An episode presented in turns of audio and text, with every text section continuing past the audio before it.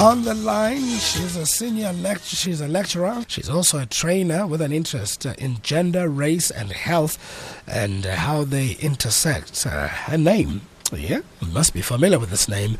She's Miss Pontsho Pilane, who wrote a piece on femicide fatigue, and she's joining us on the line as we ask the question: do people get tired of hearing about gender, about femicide, and what do we do when we reach this stage, if we ever, and what impact can this have in the fight uh, to curb gender-based violence in our society? A pleasure to say top of the morning to our sponsor. Thank you so much for waking up so early. Happy Monday.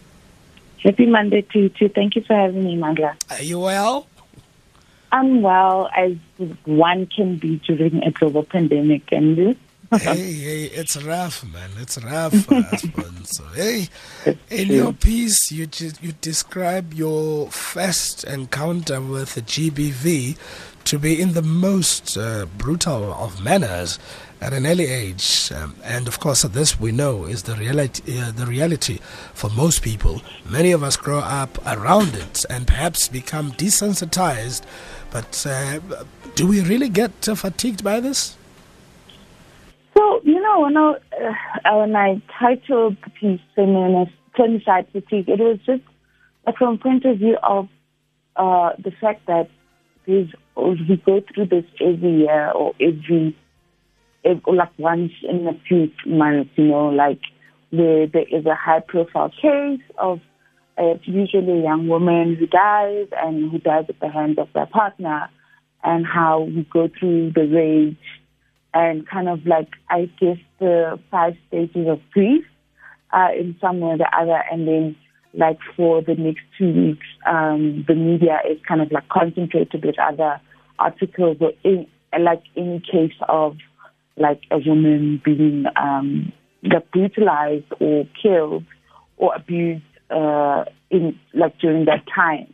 And so we see kind of like this back and forth. And that's, I think, it's not necessarily the, the actual femicide, like the killing of women, that is fatigue, like that, that induces fatigue, but it is kind of like the cyclic reactions that we are in, you know, and that we constantly, we're like a hamster, like on a wheel, and nothing really changes. Like we go through the outrage and, um, the cases or the, the, the, the situations we hear about become even more brutal, or we find an element of them that's even more brutal than the last one.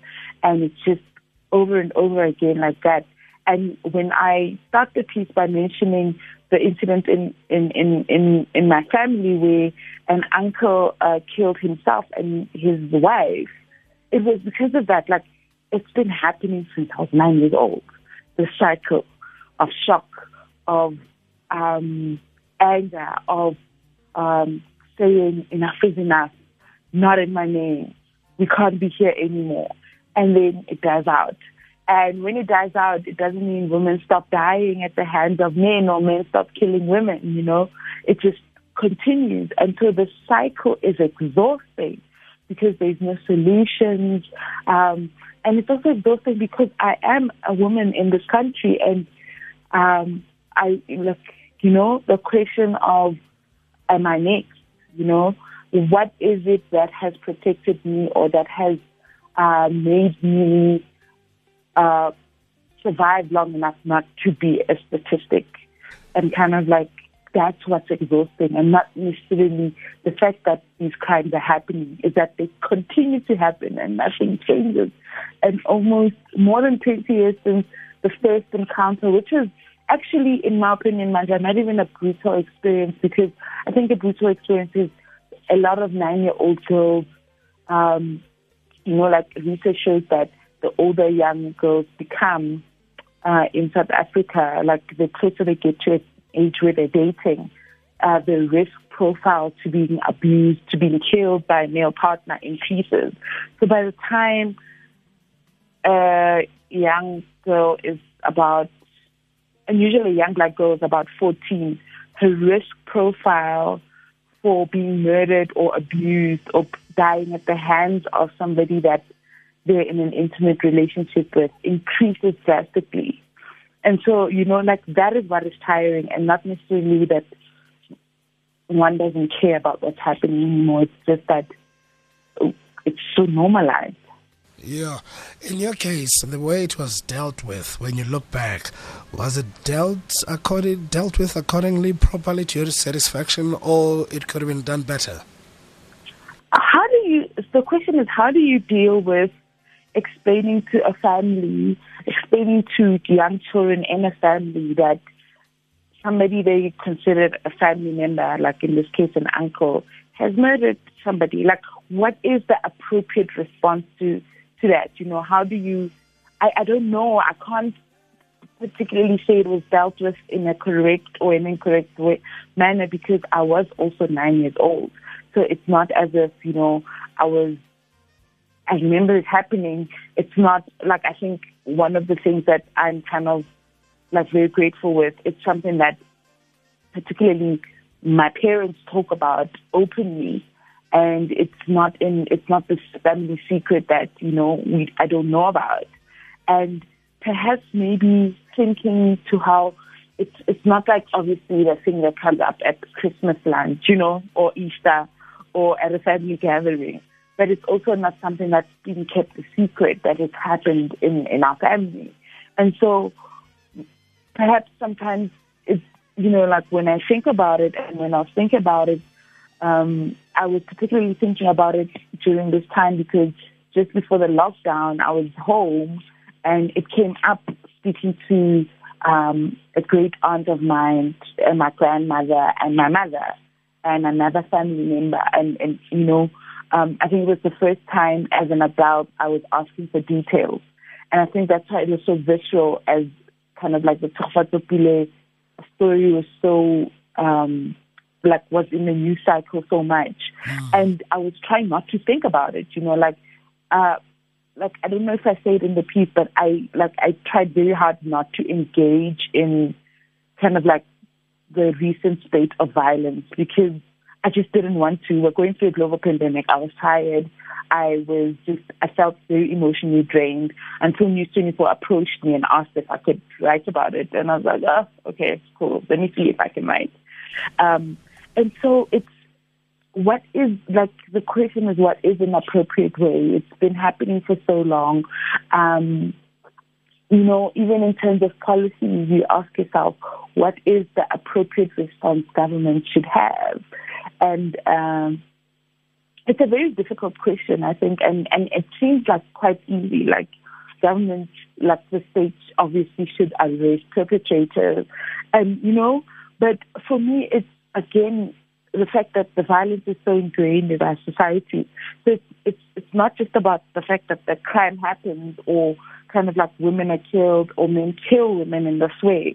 It's that we live in a society that kind of encourages that behavior from a very young age. Uh, I write about how young girls are taught that when a boy likes you, they tease you and maybe they push you around, and you know, like there's this kind of level of a boy likes you, therefore they do certain things.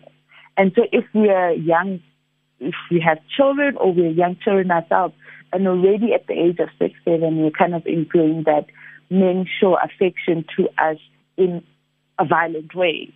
Why are we then shocked yeah. ten, fifteen years later mm, when mm. the violent way is best?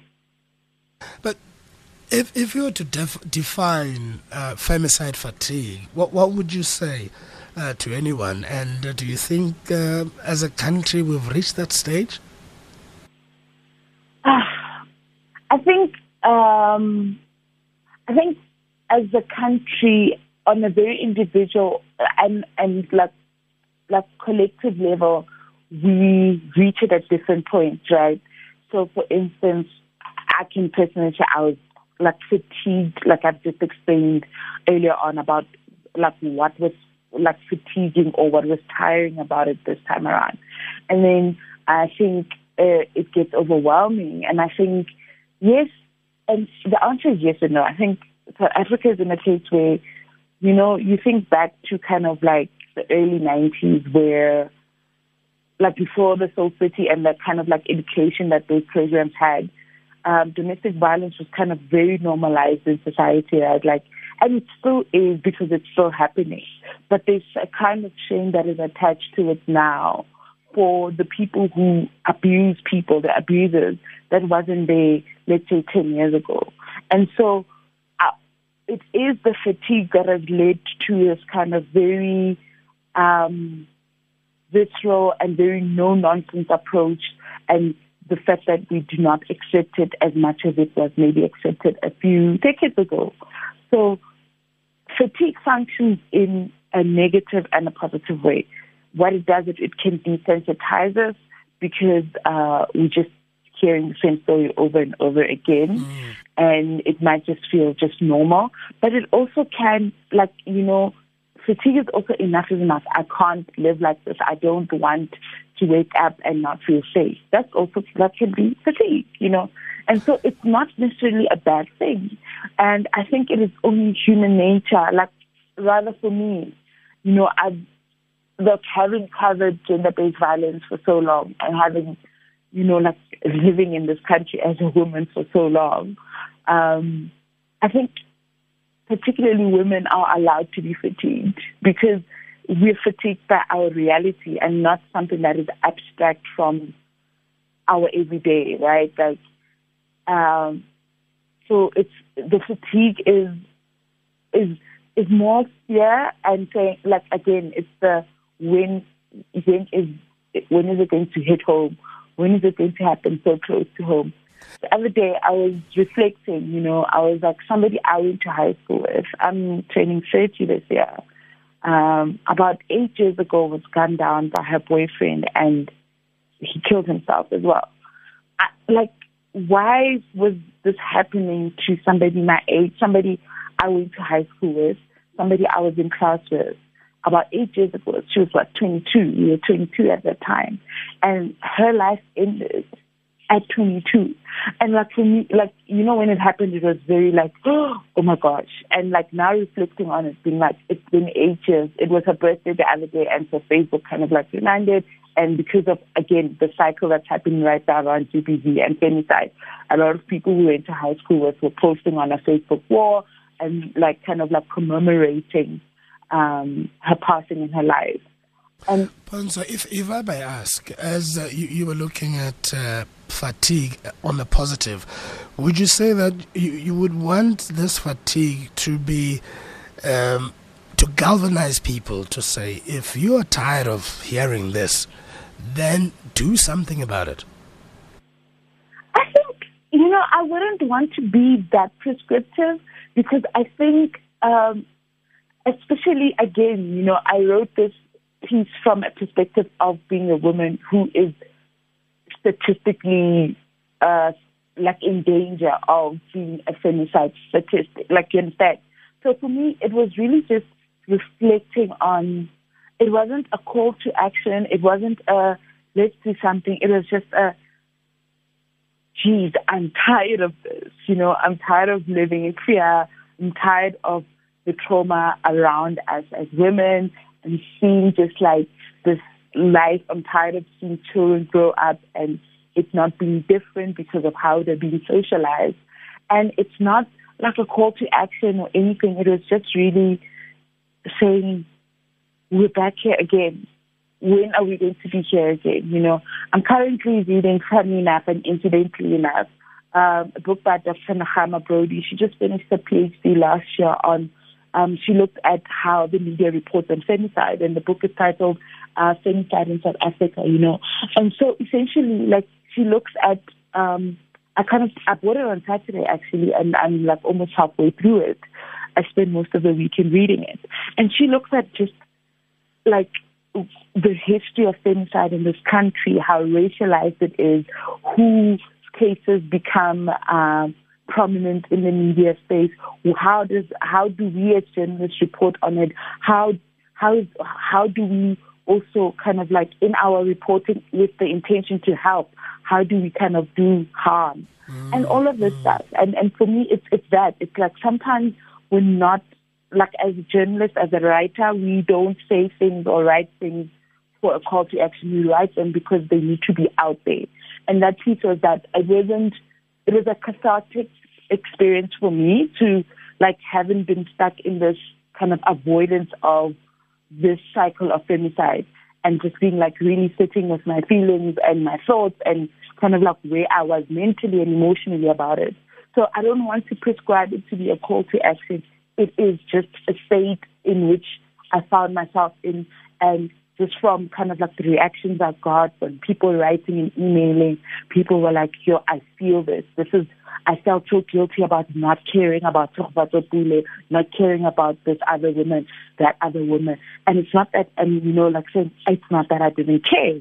It's just that I am tired that this is the reality that women, particularly black women, face in this country. But Pontsho, do you think we can turn this around and not necessarily be tired? Um, just find new ways of, you know, keeping at it, talking about it, also with the challenges now with COVID nineteen? Uh, I don't know. That's a tough question, you know. I mean, you look at... Uh, Yeah, that's a very hard question, and I, it's, I don't think, I don't think we will all be collectively tired. I don't think there will ever be a point where everyone is just like, I can't fight anymore. I don't want to fight. This needs to end, right? I think again, it's cyclic, and it depends on kind of like the state that we're in. But I think one thing is that um, talk shops from government are not going to work. We need kind of like policies in place that are actively fighting against uh, gender-based violence. We need a justice system that is set up to encourage and to ensure that, you know, uh, cases are reported in a way and that women can report cases and not feel victimized. And, you know, we need hospitals that when if I come in and I've been raped, I can get a rape kit without being asked too many questions. I can get yes, post-traumatic yes. counseling, you know? So it's those are the things that matter. It's not being tired. Is are we living in a society, are we living in a system, in a country that enables, one, the protection of women against this, right, uh, through kind of like how we're socialized. But two, mm-hmm. when it happens, because maybe we can't stop it from happening, um, the, the systems that are put in place protect or ensure that justice is served. It's a very tough one. Ten minutes to five o'clock, we're talking to award-winning health journalist uh, Pontsho Pilane.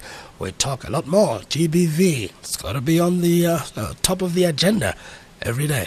Join us for the Taste Master Tuesday evening at seven thirty as eight finalists are down to seven and headed for the wine country to master farm-to-fork seasonal dining. The challenge to make fresh honey the hero of an unbeatable dish, win over judges Zola Nene and Gregory Zarnicki, and make it to the final six of the Taste Master. That's Tuesday evening at seven thirty on S A B C three. Here's something disturbing, disturbing. We, the members of the National Association of Broadcasters, have never said this before.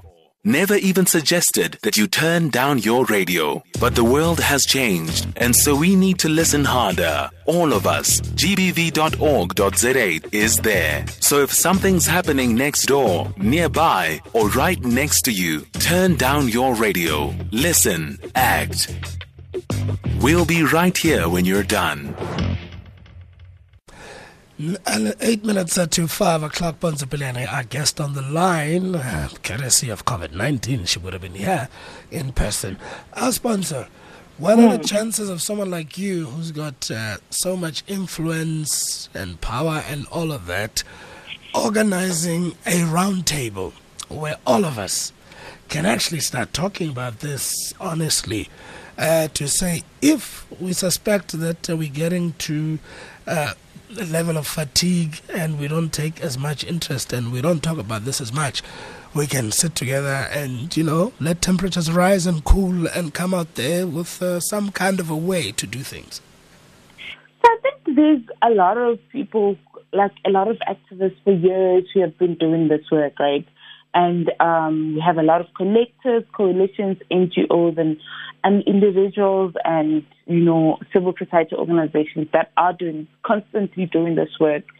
And um, I think more what's needed is really kind of like uh, maybe a more organized collaboration for this kind of work to be done and to be discussed. And I think it's happening on a on on.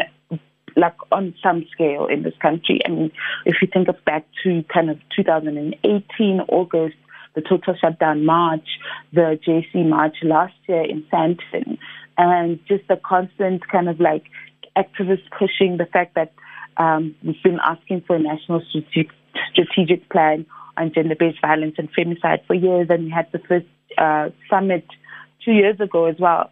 So you can see the progress, or there is some level of progress that's that's happening. Yeah, um, yeah, and I think it's that continued push from different sides. So the kind of like the academics are doing their work by doing their research. You know, the journalists, uh, myself included, kind of doing their work of responsibly reporting on these issues, and then kind of like the activists being on the ground and. And, and, and working in the communities, and then and the state doing its work, which yes. is protecting its citizens. How do we get in touch with you? Because uh, this is only the beginning. We've got lots more to talk about. How do we get in touch with you? Well, me specifically. Yeah, boy. Yeah, boy. I, I mean, Twitter is the easiest way to kind of like get in touch with anyone right now in the world uh, because of social distancing and the fact that we can't be, we shouldn't be uh, gathering anywhere rather. Um, and so that's where you'd find me. Um, and um, yeah, just like, I think for me, it's like, you know, when people ask, what can I do? I always say, what is happening in your community? What is the actions that particularly women in your community or around you are already doing that is yeah. in support of ending femicide and gender-based violence? Go support that. Is there a home that needs someone to come clean or help with the cooking or the washing? Like, do what you can in, in your space. Well, it's sponsor. So it's Pontsho Pilane on Twitter. Yes, that is correct. Rockstar. Our sponsor, once again, many thanks for doing the work that you do and for waking us up. Uh, power to your hands, and uh, enjoy Savings Month. Thank you. Uh, you also, thank you, Mandla, for having me. It's always a pleasure um, talking to you. And also, yeah, it's always, I think because I wake up so early, it de- never feels like a chore to be up this early. Nice so thank one. You and have a great week. You too, ma'am. Lovely, thank you, Pontsho Pilane. And uh, you can find her on Twitter for more. She's the award-winning uh, journalist. She's covered quite a number of stories in as far as health is concerned.